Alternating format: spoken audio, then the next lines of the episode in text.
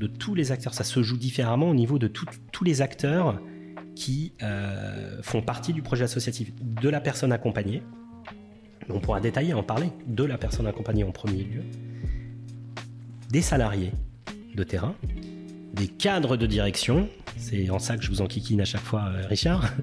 Mais je pense que euh, si un cadre de direction n'est pas au clair avec un plaidoyer et on ne lui laisse pas le périmètre et la liberté, mais aussi les limites contraignantes du plaidoyer, je pense qu'on ne peut pas assumer ces, ce travail qui est extrêmement dur et on ne peut pas y trouver du plaisir et du sens.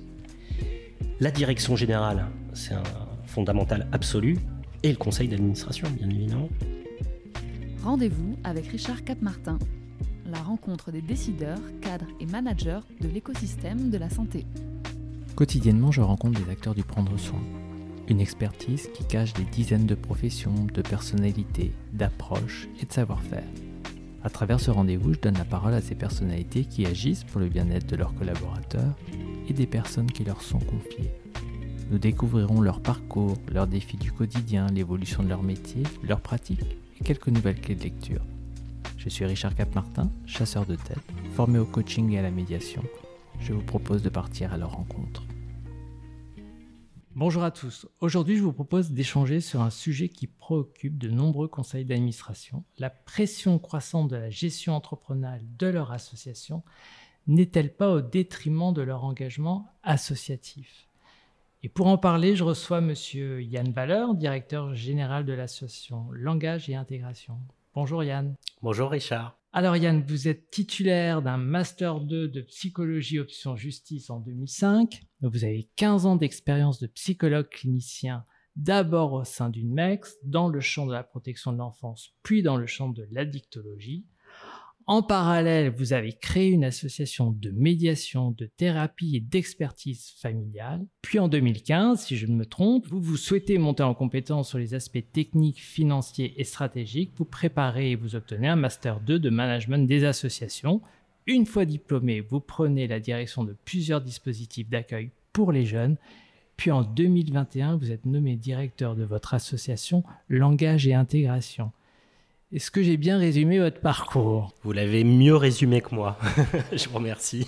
Bon, qu'est-ce qui a conduit cette évolution de carrière ? Comment, comment on en arrive là ? C'est quoi le choix de, peut-être déjà de ces études de, de Master deux de psychologie puis... Alors déjà, merci pour l'invitation. Euh, alors, euh, le choix est fait de circonstances et d'opportunités, déjà, d'une part, parce que euh, le... Le plan n'était pas machiavélique à l'origine et, et tout tracé. C'est aussi euh, les rencontres de la vie. Et euh, sans verser dans l'autopsychanalyse, ça a été quand même... Euh, moi, je, j'analyse là pour l'instant que le fil rouge de mes choix et de, d'avoir saisi quelques opportunités, c'était un fil rouge de recherche de sens. Très rapidement, euh, bon, je n'ai jamais été très brillant dans les études, collège, lycée. Je, je m'ennuyais à mourir. Bon, ça, ça n'avait aucun sens pour moi. Je voulais m'amuser surtout, essentiellement. Et puis après, j'ai fait quelques inscriptions universitaires en ayant, le, en ayant eu le bac ric-rac. Et euh, j'ai surtout travaillé, quoi, travaillé pour, pour un peu gagner sa vie dans le privé. Euh, sur des, euh, des métiers de service, hein, euh, qui, étaient, qui étaient très sympas hein, d'ailleurs. Hein. J'ai fait voiturier longtemps, par exemple. Bon. Mais euh, passer ça, ça suffisait pas à un moment pour euh, y trouver du sens. Et, euh, et donc, j'avais commencé d'abord à, à, à m'engager dans un master de psycho pour faire des ressources humaines. Mais euh, vraiment sur le versant ressources humaines. Voilà. Parce qu'à ce moment-là, la quête de sens était euh, plus particulièrement de, d'essayer de manier quelque chose de l'ordre de l'humain. Voilà. Donc, la relation à l'autre. Exactement. Ouais. Ça a été vraiment la droite ligne. Et, euh, et en fait, bah, j'ai découvert euh, autre chose que je ne connaissais pas, qui était la psychologie clinique, du, du coup, vraiment un, un intérêt intellectuel pour euh, cette affaire-là. Et puis la rencontre avec une population euh, que je ne connaissais pas, qui étaient euh, les, les mineurs délinquants. Et, euh, et ça, ça a été... Euh, voilà, euh, en fait, je, je me souviens très bien comment je l'ai vécu avec intensité les six premiers mois. C'était un stage hein, euh, au début. Euh, et euh, une forme d'intensité de, de, d'une rencontre euh, à l'autre, véritable, vraiment. Ça, ça a été assez fondateur et puis ça a été la droite ligne après, concrètement. Euh, puisque euh, je, je commençais à devenir bon dans les études, je pense que c'était pas anodin. puisque là, j'y trouvais du sens. Oui, euh, et du plaisir. Et du plaisir, exactement. Exactement, beaucoup de plaisir et un enrichissement personnel. Voilà, ça a, été, euh, ça a commencé comme ça. Et puis après, il y a eu les rencontres qui a fait... Bon, déjà, j'ai rencontré des gens qui m'ont fait confiance, donc ça, c'était pas inintéressant. Euh, et puis, euh, et puis euh, j'ai poussé un petit peu sur deux pattes les choses, la psychologie clinique et puis aussi les affaires de management et euh, de pilotage, justement, euh, d'une action qui a du sens. Voilà, je ne sais pas mmh. comment le dire autrement. Alors, c'est vrai que vous auriez pu rester psychologue, mmh. euh, clinicien. Et qu'est-ce qui vous intéresse dans le management ? Alors, ce qui m'intéresse, c'est, c'est justement mani- quoi, manier l'humain. Ce n'est pas exactement mmh. comme ça qu'il faut le dire. Euh, c'est, euh, c'est essayer de rassembler autour d'une table des intérêts divergents pour amener à converger vers euh, un objectif commun qui a du sens et au service euh, de personnes accompagnées. Voilà, mmh, je le dirais comme mmh, ça. Mmh. Ça, c'est relativement passionnant et en plus, c'est d'une complexité euh, affolante, très en lien avec le sujet que vous voulez qu'on développe après, d'ailleurs. Mmh. Euh, donc, euh, ça a été essentiellement ça. Et puis, euh, et puis euh, se dire aussi... Et puis des expériences aussi quand même. Hein. Des expériences où euh, j'étais assez frustré, justement, je vais le dire comme ça, du pilotage qu'on me proposait, voilà, pour être sincère. Et qu'il euh, bah, y a un moment où on peut se plaindre. Bon, c'est bien hein, de se plaindre. Puis à un moment, on peut se dire, bah, euh, si je me plains, c'est que j'estime que je peux mieux faire. Ça a été un peu mon raisonnement. C'est assez orgueilleux, hein, je le sais, mais, mais pourquoi pas. Et, euh, et donc, bah, du coup, au lieu d'être euh, sur le terrain de la plainte, je me suis dit que j'allais y aller, quoi. Oui, c'est être acteur à un moment de ses décisions et de ses choix et, euh, Exactement. et, et pas subir. Euh, ok. Alors, donc, vous rejoignez euh, Langage et Intégration. Euh, c'est assez récent, c'est deux mille vingt et un. Comment on arrive à être directeur général de cette association ? Est-ce que vous pouvez aussi nous en parler ? Oui, bien sûr. Une magnifique association. Euh, bah, écoutez, j'avais euh, terminé un cycle euh, de direction protection de l'enfance pendant quatre ans. Euh, une aventure mémorable hein, dans la période Covid en plus. Euh, et euh, en sortant d'une association euh, bon, qui était euh, quand même en grande difficulté et, et, et dans laquelle, dans ce moment-là, j'avais euh, pris part aussi à, à la dirigeance associative. Donc, euh, j'avais, vu, j'avais pu commencer à vérifier quand même euh, quelques petites choses et, et, et particulièrement l'appétence que je pourrais avoir à aller sur un niveau de pilotage de direction générale. Euh... Et toujours au, autour du public des enfants, en fait, qui, qui est un Alors, peu le... en fait... C'est, c'est là où c'est, c'est, c'est, c'est intéressant parce que à ce moment-là, bon, les planètes s'alignent un peu, donc je vais, je vais aller plutôt du côté de la direction générale, direction de pôle, hein, pour, euh, tout en ayant le souci de trouver un endroit euh, qui soit toujours en contact avec la population. Alors je savais que l'équation était très difficile à résoudre, c'est-à-dire aller en direction générale et être en lien avec le, le public accompagné. Mais euh, et les planètes se sont un peu alignées, c'est-à-dire que euh, j'avais euh, à ce moment-là. Euh, deux opportunités assez avancées, peut-être une autre. Les deux autres étaient en protection de l'enfance et, euh, et Langage d'intégration sur le champ du handicap. Euh, donc, à un moment, j'ai eu une réflexion euh, de me dire, est-ce que je sors de ma zone de confort ? Pourquoi pas ? Et puis, euh, quand même, le plaidoyer de Langage et Intégration euh, m'a profondément euh, pris. Voilà, je le décrirai après. Et aussi... Euh, ce qui m'a définitivement convaincu à être surmotivé pour ce poste-là, ça a été aussi la rencontre avec le conseil d'administration. Voilà. Mmh. Et ça, ça a été la clé et, et c'est ça qui a fait basculer parce que j'aurais pu aller sur un truc plus confortable, pour être sincère. Qu'est-ce qui vous a rassuré dans cette rencontre, justement ? Ce qui m'a rassuré, euh, c'était plusieurs choses. Euh, déjà, euh, la clarté euh, de la position de ce conseil d'administration. Et plus particulièrement le fait euh, que ce conseil d'administration sortait euh, d'un gros travail sur le projet associatif. Sérieux, comme j'en avais jamais vu, véritablement. Ça, c'est une des clés, hein, mmh. on en parlera après. Mmh. Une distinction euh, très forte de ce qui est de l'ordre de la gouvernance et de la dirigeance. Une association qui savait où elle allait sur des fondamentaux et mettait sur le tapis toutes les questions et les incertitudes qu'elle avait. Avec une association qui... Donc, transparente. Et transparente, mmh. exactement. Ce qui n'est pas toujours le cas. Et ce qui n'est pas toujours le cas du tout. Euh, et, euh, et par ailleurs, euh, mettant sur la table vraiment euh, toutes les problématiques et les questionnements de mutation. C'est une, une association qui a des enjeux majeurs de mutation. Et, euh, et c'était euh, à la fois euh, extrêmement rassurant, à la fois très motivant. Euh, et, euh, et donc, ça a largement remporté cette affaire-là, quoi. Mmh. De mon point de vue, de mon côté. Alors, c'est vrai que j'avais envie de, aussi de vous recevoir parce que vous parlez souvent, Yann, de plaidoyer et vous venez encore d'utiliser... Voilà, vous venez encore, mais parce que je, je, on se côtoie. Euh, voilà. Alors, c'est quoi pour vous le, la définition de plaidoyer ? Alors... Oui, qu'est-ce que vous y mettez derrière ? J'y mets euh, ce qui doit fonder l'action associative. Une association, c'est un projet associatif militant qui sous-tend un certain nombre de valeurs et un certain nombre d'objectifs. Et ça, c'est le gardien du temple. Parce que la mutation des associations, c'est quoi ? C'est une logique gestionnaire qui est arrivée. C'est surtout un financement. Alors, je parle vraiment des associations, attention, hein, parce qu'il y a quand même plus d'un million euh, trois d'associations, je crois. Euh, donc, on, voilà, on parle d'associations gestionnaires du médico-social. Hein, oui, c'est, oui, oui, c'est bien quand sûr. Même pas la grande majorité. Oui, hein, oui, c'est important de le repréciser. On est, on est plus de cinq, on est cinq mille associations, je crois, gestionnaires. Oui, oui, on parle du champ du médico-social, ouais. social et ouais, sanitaire. C'est, c'est hein, important ouais, parce que ouais, par oui. ailleurs, c'est, c'est assez intéressant de parler des autres parce qu'elles sont nombreuses et puis mmh. eh, c'est, c'est vraiment le corps intermédiaire en France et c'est ce qui mmh. fait vivre mmh. énormément de liens sociaux. Donc, il ne faut pas les oublier, mmh. mais bon, ça se joue différemment. Donc, je parle de ces associations-là. Et euh, cette logique gestionnaire euh, pointe le bout de son nez, donc impose euh, un certain nombre de contraintes qui peuvent effectivement euh, venir euh, oblitérer quand même euh, l'origine hein, quand même du fait associatif.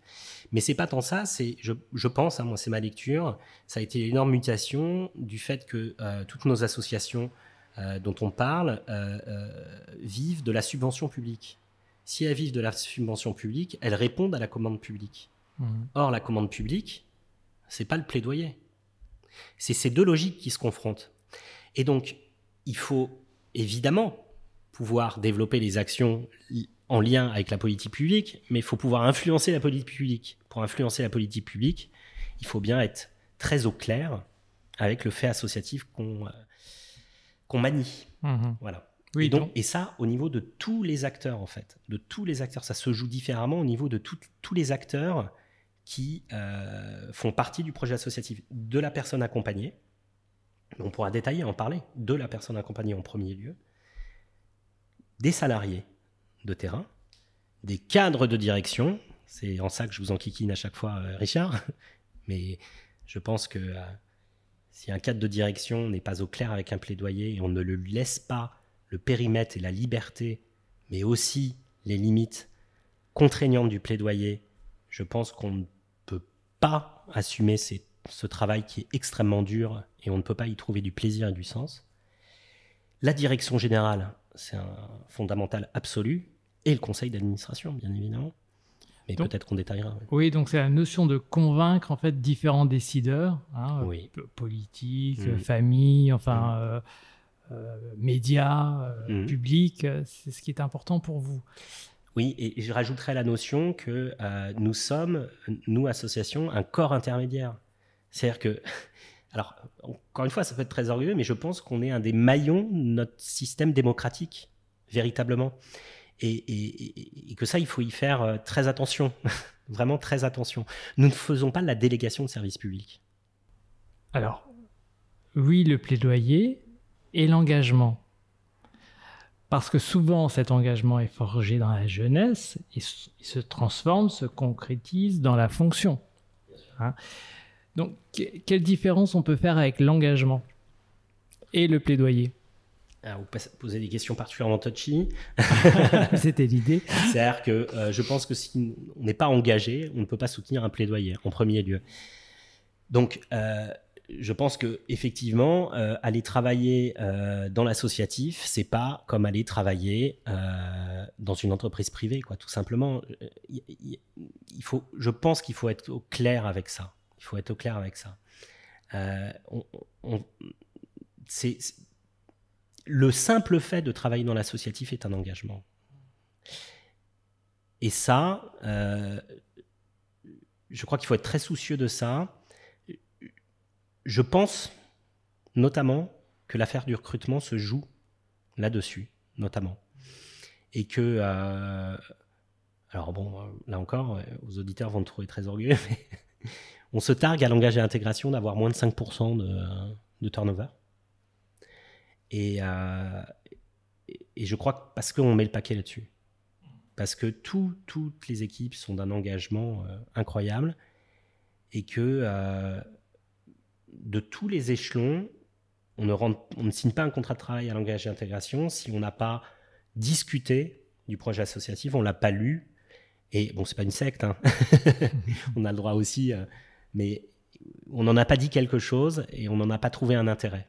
Vous voyez ce que je veux dire? Oui, c'est très intéressant parce qu'on ne, ne s'attache pas à un profil de poste, mais à une envie de défendre la cause, hein, la, la cause des personnes à accompagner et, et leur famille. C'est ça, c'est, c'est ça qui est important. Exactement.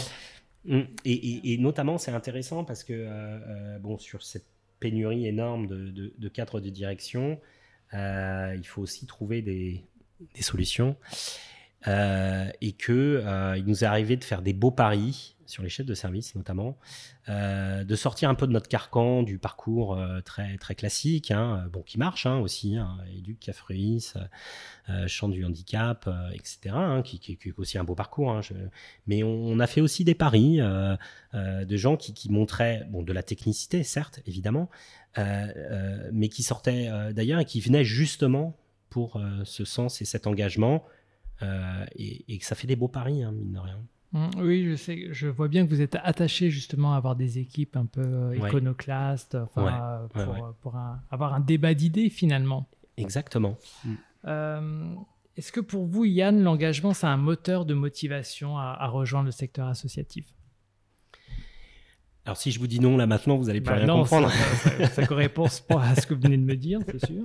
Bah oui, bien évidemment, hum. plus que tout. Et... Euh, Et, et encore une fois, c'est pas anodin parce que, euh, je veux dire, euh, si s'il n'y a pas ce moteur-là, s'il n'y a pas ce moteur-là, étant donné que, quand même, faut le dire, les rémunérations sont quand même pas euh, pas magnifiques, ce qui est un peu scandaleux d'ailleurs. La reconnaissance sociale aussi, elle est pas, elle est pas terrible, hein. Elle est pas terrible. Donc, si on n'est pas au clair avec ce moteur, ça risque quand même de devenir un peu compliqué. Mmh. Alors, euh, quand vous me parliez tout à l'heure de, par rapport à la personne accompagnée, le plaidoyer, qu'est-ce que vous vouliez me dire? D'ailleurs, on n'a peut-être pas parlé des enfants. Oui, donc du coup, euh, eh bien, euh, ça, ça aussi, hein, c'est, c'est, c'est la particularité de la mutation du secteur, de, de, de la logique gestionnaire, des regroupements, euh, d'associations qui vont faire... Euh, de la crèche, de l'EHPAD. Bon, je critique pas, hein, il y en a qui ouais. s'en sortent très bien, mais, mais, mais du coup, c'est la lisibilité du projet associatif. Et que euh, cette lisibilité-là, il faut la mettre à tous les niveaux et en premier lieu auprès des personnes accompagnées. Pourquoi ? Parce que euh, autrement, euh, tout ça est un jeu de dupes. C'est-à-dire que vous pourriez mettre tout ce que demande la loi deux mille deux et autres, deux mille sept, euh, de C V S, de, d'autodétermination, et cetera, mais euh, si vous ne le reliez pas en premier lieu avec une appartenance associative qui considère plus particulièrement les personnes accompagnées, en fait, quel est l'espace de la parole, en fait ? C'est-à-dire que euh, cette, cette parole des personnes accompagnées doit impacter profondément le projet associatif. Il doit l'impacter profondément. Euh, et pour l'impacter profondément, il faut absolument que les personnes accompagnées, les enfants et leurs parents, dans le cadre de mon association, Euh, se saisissent, qu'on, le, qu'on les fasse se saisir euh, du projet associatif. Là, ce matin, j'étais dans, dans un de nos établissements sur euh, tout un processus de transformation de l'offre euh, passionnant. Euh, passionnant. Euh, vous voulez dire du public accueilli ? Dans euh, la transformation oui, de l'offre, vous voulez dire ? Oui, c'est-à-dire que euh, concrètement, euh, l'Agence nationale de santé nous met un peu au pied du mur d'une transformation de l'offre. Je vais le dire comme ça assez rapidement. Bon, euh, ça fait quatre mois que les équipes euh, travaillent dessus euh, et en fait, dans les quatre mois, c'est, c'est, il y a tr- pendant trois mois, qu'est-ce qu'on a fait ? On a rassemblé les enfants, on a rassemblé les parents en premier lieu euh, et que euh, les parents et les enfants euh, peuvent tout à fait comprendre ce que sont que les contraintes d'un C P O M. Faut pas croire. Euh, les contraintes de financement, ils le comprennent très bien hein, et il faut qu'ils s'en saisissent parce que euh, euh, on a sorti du coup quelque chose d'assez incroyable. avec des idées qu'on n'aurait pas eues nous-mêmes, quoi, très concrètement. Et que euh, les premiers bénéficiaires quand même de transformation et de l'offre de service, ce sont les, les parents et les, et les enfants accompagnés. Euh, et, et ça, j'y tiens énormément, quoi. Mm. Oui, parce qu'aujourd'hui, vous êtes sur un public d'enfants sourds et malentendants. Enfin, sourds, euh... malentendants ou souffrant aussi de troubles spécifiques du langage et des apprentissages. Mm. Alors, je pense que le public est évolué. Les gros troubles dix. Oui, voilà. Et du coup, j'imagine que le public évolue parce que davantage à appareillé, hein, si vous m'aviez expliqué assez tôt. Il y a beaucoup de choses, si vous me demandez ah, d'en oui. parler, je vais en parler oui, pendant trois quarts d'heure. Non, mais rapide, juste pour que les auditeurs entendent. Euh, sur le terrain de la surdité, euh, effectivement, il y, y, y, y a une évolution, un bouleversement euh, euh, qui est apparu il y a quelques années déjà, mais euh, effectivement, les enfants, c'est une grande chance pour eux, sont appareillés, sont implantés, beaucoup. Euh, donc, peuvent avoir une récupération, une forme de récupération auditive un peu plus... Euh, un peu plus précoce, rapide, quoi. Euh, et euh, par ailleurs, euh, l'inclusion scolaire est euh, plus promue, plus possible, même si il faut quand même beaucoup batailler encore, hein. Mm. Mais bon, ça a quand même un peu évolué. Nous, on a notre au, niveau associ... de, au niveau de l'éducation nationale. Oui, mm. On est précurseur, hein, de l'inclusion scolaire, hein. Ça fait quarante ans que cette association existe et euh, ça a été une des premières associations à créer des unités d'enseignement externalisées. Euh, Donc, c'est vraiment le, le dada et le plaidoyer profond de l'association, puisque euh, les enfants en situation de handicap sont des enfants de la République et doivent absolument bénéficier de ce que la République, mmh. et notamment l'éducation nationale, doit mmh. fournir. Et par ailleurs, euh, ne doivent pas, euh, doivent être inclus dans la société, quoi. C'est, c'est profondément important. Et, euh, et donc, l'évolution de la surdité, euh, notamment, euh, a été formidable pour les enfants et a permis d'accélérer aussi la désinstitutionnalisation qui a, qui a vécu tout, tout le champ du handicap. Euh, et, et, et donc, nous interroge profondément sur euh, nos modalités de prise en charge, aussi bien techniques, mais aussi euh, dans l'articulation avec les partenaires et notre capacité de décloisonner un minimum et de penser de par- parcours, notamment, mmh. très important. Mmh. Voilà, pour en dire euh, mmh. quelque chose de très rapide. Mmh. Et en fait, euh, c'est, c'est, c'est, c'est, en fait, ce sont les personnes accompagnées qui nous font bouger, de toute façon. Alors, il se trouve que quand même, Langage et Intégration, je suis un D G quand même assez heureux sur beaucoup de choses, je veux dire beaucoup de bien de l'association, parce que euh, on a des équipes euh, quand même euh, très investies, mais, mais, mais qui arrivent quand même dans une temporalité assez rapide à, à, à bien réidentifier les besoins, à s'y adapter. Ça, franchement, c'est assez remarquable, parce que quand même dans le social et médico-social, le changement, c'est un peu compliqué quand même, il faut quand même le dire. Mais pourquoi ? Parce que ce sont les personnes accompagnées qui... Euh, en fait, il faut écouter les... C'est ce qui met tout le monde d'accord. Ce sont les personnes accompagnées qui vont vous identifier les besoins et qui vont vous forcer à vous adapter à ça, quoi. Donc, vous êtes encore un D G proche du terrain ? Alors, euh, moins qu'avant, donc ça a été un petit peu mon équation personnelle à un moment. Mmh. Mais euh, dès que je peux, je vais dans les établissements et je vais voir les enfants, bien évidemment, parce qu'autrement, euh, tout ça est très asséchant. Euh, mais je ne prends plus en charge en direct euh, les personnes ouais. accompagnées. Peut-être que j'y retournerai d'ailleurs un jour. Hein. Et je juste pour finir sur la transformation de l'offre, on part sur quel public du coup ? En termes d'évolution de public euh, accueilli sur ce, cet aspect transformation de l'offre, en fait, bah justement, Langage et Intégration a décidé de, d'être dans la continuité de son plaidoyer et euh, d'approfondir encore plus son plaidoyer auprès des enfants euh, sourds et malentendants. C'est très important, euh, puisque bah, les, l'offre a été beaucoup investie autour de l'autisme, ce qui est très bien, hein, d'ailleurs, hein, il faut continuer. Mais bon, les, les, voilà, la déficience sensorielle a quand même été un peu oubliée, hein, quand même. Donc, euh, charge à nous aussi de réinterpeller, d'identifier les besoins non couverts, et donc euh, notamment les besoins non couverts en termes de SESSAD, hein, c'est important parce que euh, bon, les I D A, euh, l'offre en Ile-de-France... Euh... Peut-être pour nos auditeurs oui, qui ne connaissent pas bien... Désolé. Je vous laisse redire ce qu'est un I D A. Les instituts de déficients euh, auditifs euh, sont des formes d'I M E, on va dire. Je, vraiment, je résume, hein, je fais court, hein, parce que mmh. ça pourrait choquer des personnes qui connaissent le...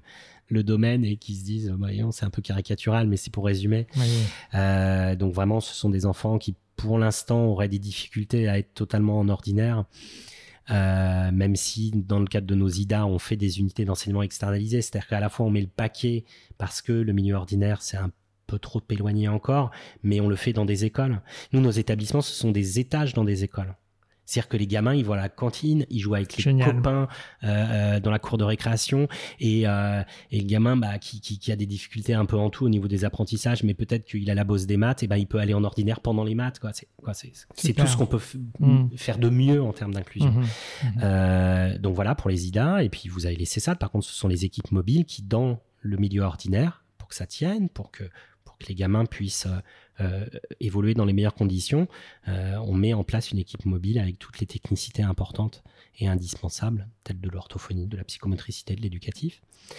Et donc, y a, voilà, nous, notre plaidoyer, c'est, c'est, c'est quand même de, de, d'approfondir euh, quand même l'offre de services en SESSAD parce qu'elle est, pour le coup, sous-dotée. Ça, c'est sur la surdité.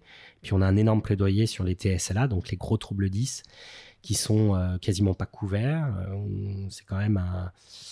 un scandale de santé publique, hein, je, mmh. j'ose le dire comme ça, euh, que le pouvoir public reconnaît. Hein, ils, ils savent que c'est, c'est un gros problème, puisque euh, on retrouve euh, des gamins où on a euh, oblitéré leur chance, hein, euh, avec des décrochages scolaires euh, euh, et avec, euh, du coup, un, un dégoût de...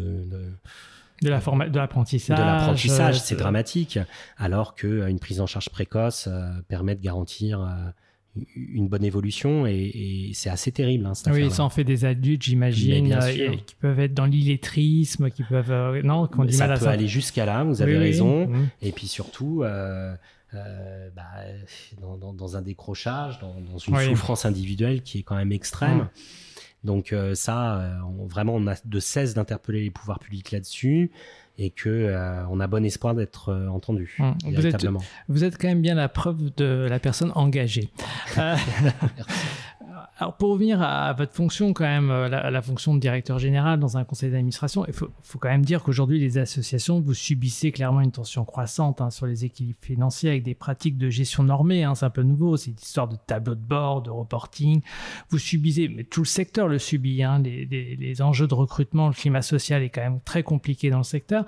Et en plus, vous, vous devez donc répondre à ces injonctions qu'on vient de dire de transformation de l'offre, hein, du public accueilli, on vient d'en parler. Alors, qu'est-ce que cette pression, toutes ces pressions, euh, peuvent influer sur l'engagement associatif des conseils d'administration ?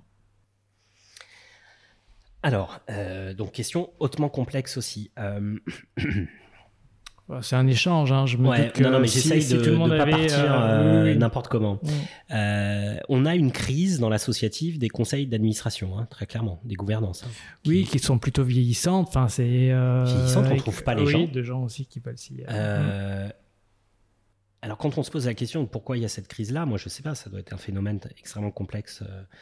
Même si euh, on voit que l'engagement bénévole... C'est bizarre, c'est paradoxal cette affaire, parce que l'engagement bénévole... explose, mais se transforme en des engagements bénévoles court-termistes. C'est, c'est un peu ça. Bon, je pense que c'est un peu à l'image de notre société. Donc, à la fois, c'est, c'est optimiste, les gens s'engagent, mmh. mais ils ne s'engagent pas longtemps. Euh, c'est un peu ça, les chiffres qu'on et, voit. Et d'ailleurs, vous avez des bénévoles ? Les membres du conseil d'administration. Ah, d'accord, ok. Mais pas au sein des, euh, des SESSAD ou des non, I D A. Non, ok, non, non. Il me semblait fait, bien. Parfait. Non, okay. Ça fait partie des pistes mmh. euh, sur lesquelles on travaille. Euh, bon, euh, alors. Oui, sur la notion de pression euh, sur euh, l'engagement associatif dans un tel contexte du conseil. Moi, j'ai déjà été administrateur d'association. Je vais plutôt parler de cette expérience du coup, et puis après, moi, en tant que D G, du coup, comment je vis ça ? euh, euh, Je pense que quand on vit, devient bénévole dans une association euh, pour euh, gouverner l'association, euh, c'est parce qu'on y voit du sens. Hein. On n'est pas rémunéré. Donc, quel est le sens qu'on y voit ? J'ai vu de tout, moi, dans les administrations. Euh... Je ne vais pas parler de mon association maintenant. Bon, faites gaffe, parce que moi aussi, je suis membre d'un conseil d'administration. La maison du cinéma et du spectacle, je le salue par la même occasion. Parfait, c'est bien ça. Mais moi aussi, je suis administrateur d'autres, d'autres associations. Mais euh, on voit bien que euh, la problématique, c'est le sens un peu polymorphe euh, que peuvent y mettre les gens. C'est ça le problème. C'est, c'est un vrai problème, c'est une richesse, mais c'est un vrai problème parce que euh, vous allez rencontrer euh, des gens qui mettent un sens individuel et personnel, qui va parfois pas converger avec un sens collectif. Et puis, euh, bah, il faut gérer, euh, c'est quand même la seule gouvernance par rapport au privé qui est démocratique aussi. Hein. Faut quand même pas l'oublier. Alors c'est génial, hein, c'est très bien, hein, mais c'est compliqué aussi. Donc toutes les crises viennent de là en général. Mmh, mmh. Bon, euh, à mon sens... Euh, ce qui fait que euh, l'engagement dans la gouvernance associative est, est, est plus que compliqué. C'est euh, la clarté des limites de cette affaire-là. C'est-à-dire que euh, c'est, c'est essentiellement un pouvoir politique au sens noble du terme, hein, hein, mais c'est pas euh, un pouvoir gestionnaire, même si euh, quoi, c'est pas comment dire un pouvoir gestionnaire. Bien sûr que ça l'est, puisque ça contrôle évidemment la, la gestion de l'association, mais mais euh, en tout cas, ce que j'ai vu de déviance, ça a été euh, une gouvernance qui va rentrer dans la dirigeance. Pourquoi elle rentre dans la dirigeance ? Moi, j'ai vécu ça parce que méfiante de la dirigeance en face et même des salariés qui veulent du coup aller vers quelque chose d'autre, quoi, tout ça converge pas. Mmh, en fait, je sais mmh. pas si je suis clair. Non, je suis pas très clair. Non. Je vais reprendre. J'en reviens toujours au plaidoyer, c'est-à-dire que concrètement, le, le premier boulot d'une gouvernance, c'est le sens associatif et le plaidoyer. Voilà.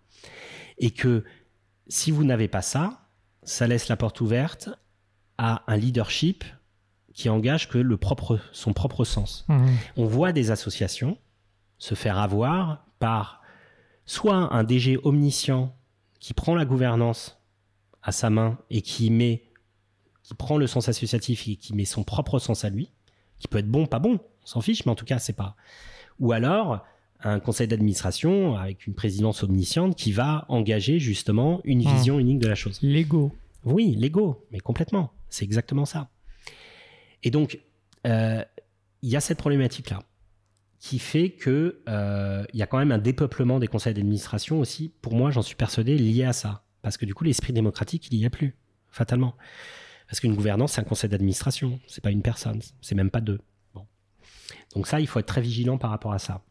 Et puis, il y a quand même euh, le, le, le, le, les contingences gestionnaires qui arrivent et qui percute directement le sens qu'ont les bénévoles d'engagement associatif, et qu'on peut comprendre qu'un bénévole qui arrive parce qu'il veut soutenir euh, l'inclusion des enfants handicapés et qui doit se taper euh, la négociation du C P O M, mmh. euh, les O R D, les E P R D mmh. à valider, les... bon, c'est pas forcément ce dont il est arrivé, et je peux le comprendre.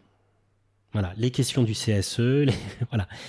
Euh, et que euh, quand il y a un conseil d'administration qui est un D G qui arrive en bureau associatif qui leur disent bah voilà, on a un, une grève à tel endroit, on a ça, on a ça, c'est voilà, un, un bénévole, il, il, le sens de son action, c'est pas ça. Le sens de son action, c'est agir pour l'inclusion des enfants handicapés. Donc, oui, donc ça revient à ce que vous disiez depuis le départ, c'est que ça n'entache pas l'engagement, cette pression, si l'engagement, le plaidoyer est assez clair, en tout cas pour chacun. Et exactement. Qu'on revienne toujours à ça, en fait. Exactement. Mmh. Et je pense que ce qui verrouille le système, et c'est ce qui marche, moi, dans mon association, c'est de bien délimiter les espaces de responsabilité, les espaces de euh, liberté et les espaces de contrainte de chacun.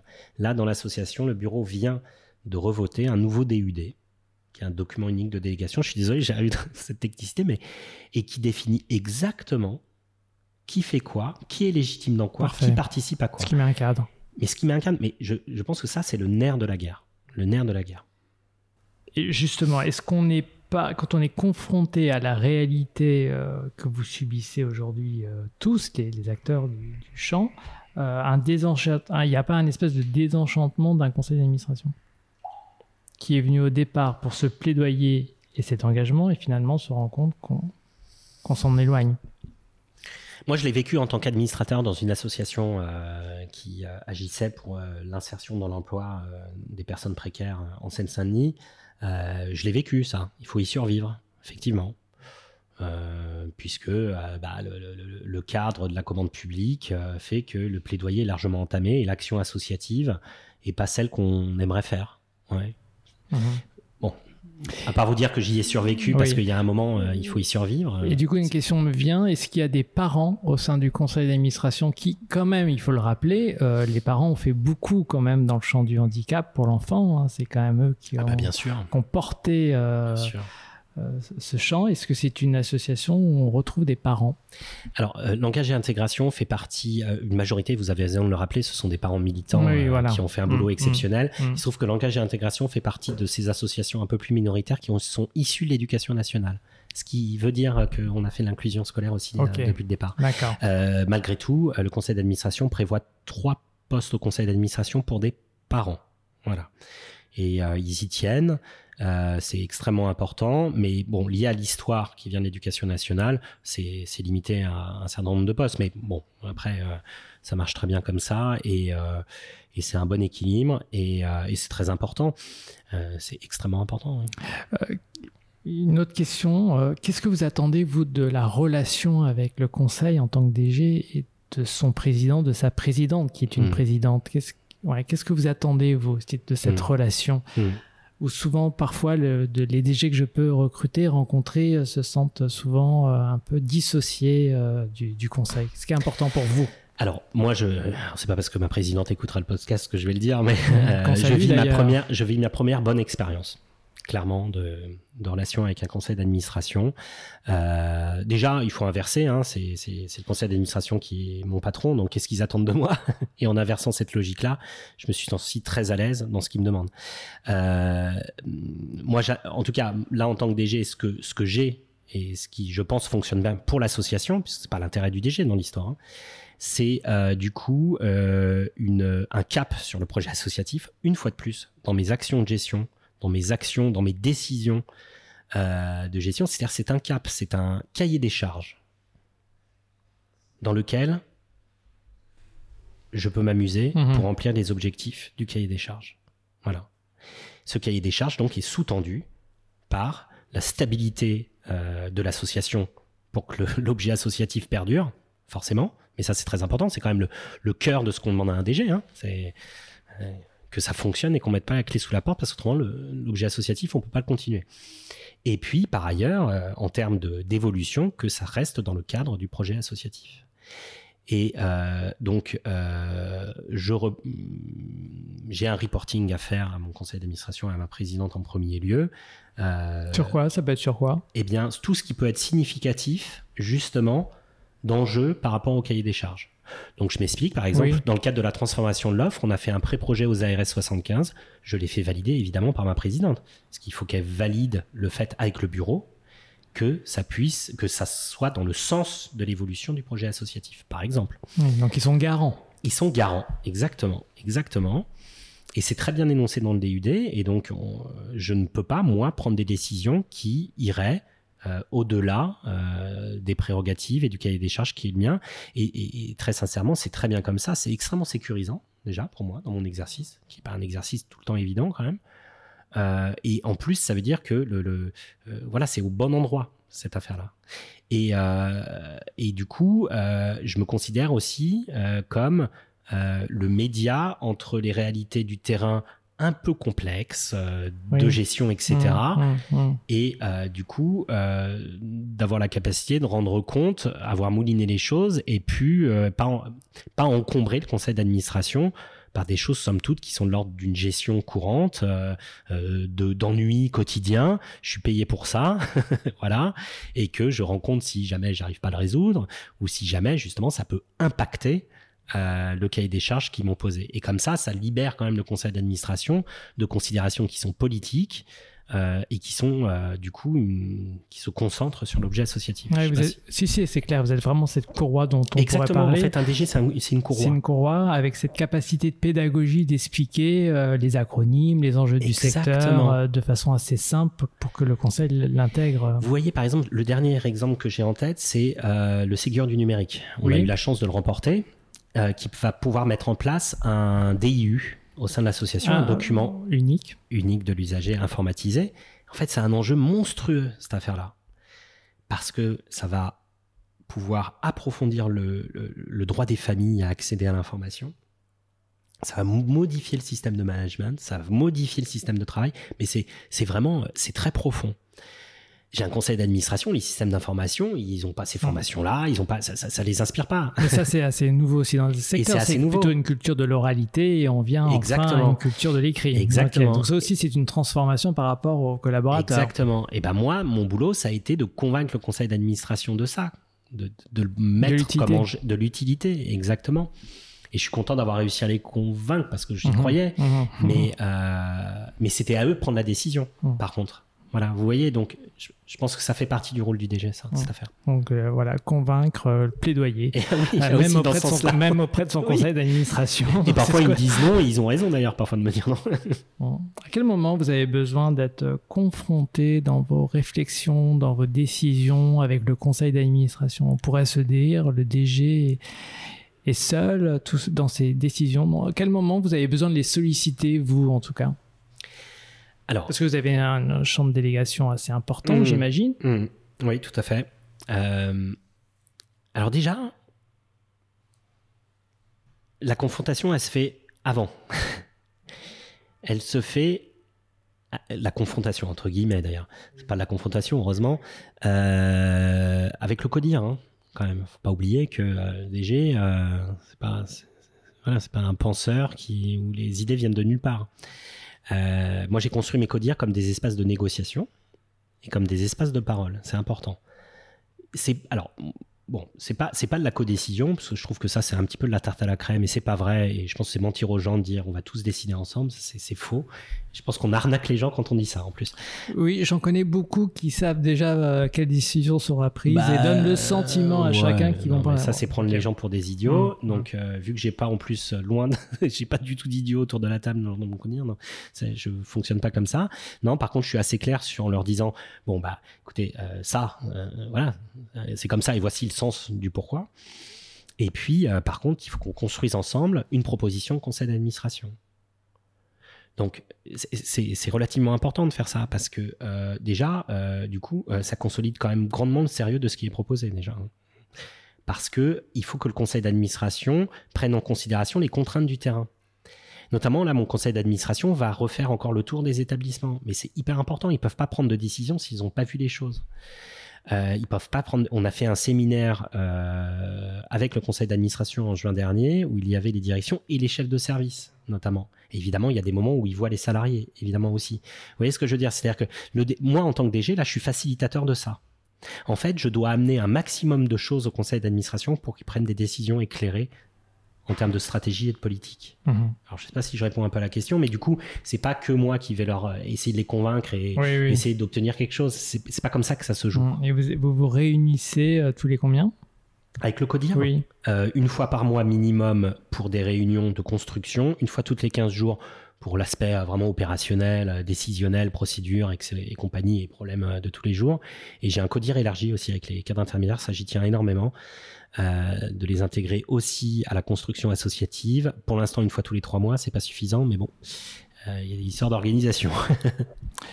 euh, Yann, est-ce que vous pensez que le niveau d'engagement est différent selon les générations ? Est-ce que vous avez pu le constater à travers euh, vos différents collaborateurs ? Alors, euh, non, j'ai pas pu le constater. Je me garde bien de dire que euh, avant c'était mieux. Euh, je sais pas, euh, j'en suis pas, en plus pas, pas vraiment convaincu. Moi, j'ai des jeunes salariés euh, qui arrivent euh, la fleur au fusil et, euh, et, et qui se prennent une belle claque d'ailleurs aussi. Hein, parce qu'il faut penser à ça. Hein. Il y a ça aussi. Hein. Et on arrive hyper engagé et la déception, elle, elle est derrière parfois parce qu'on a idéalisé la chose et que j'ai plus tendance à être inquiet de ça parfois. Ok, donc ça veut dire qu'au moment de l'entretien, en tout cas, c'est de... Je pondère certaines choses, je prépare aussi à des frustrations, à... okay. tout en essayant de ne pas éteindre le, le feu de l'engagement, oui, parce que ce serait quand même terrible. Mmh. Mais euh, bon, après, je pense que c'est... moi j'étais comme ça un peu, donc c'est peut-être une histoire de maturité. Mais... Euh... Mais non, j'ai pas cette sensation-là. Euh, euh, évidemment, je vous cacherai pas que euh, on a beaucoup de recrutements. On arrive des gens et les gens, ils arrivent comme s'ils allaient travailler à la poste, quoi. Mmh, donc bon, mmh. on les prend pas, hein, tout simplement. Hein, c'est tout.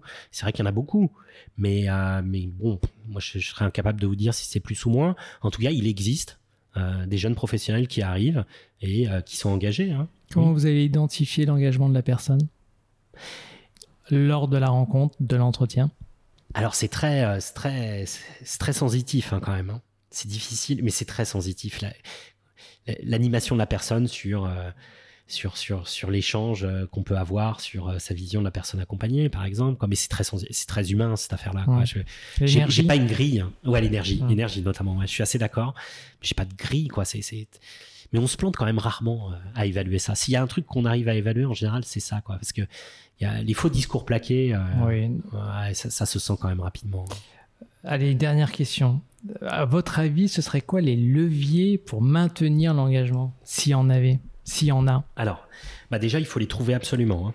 C'est, euh, c'est essentiel. Hein. C'est essentiel parce que euh, c'est ce qui fait vivre nos institutions. Hein. Donc, comme on l'a dit, donc ça sous-tend de tout, tout, tout, tout, tout, tout.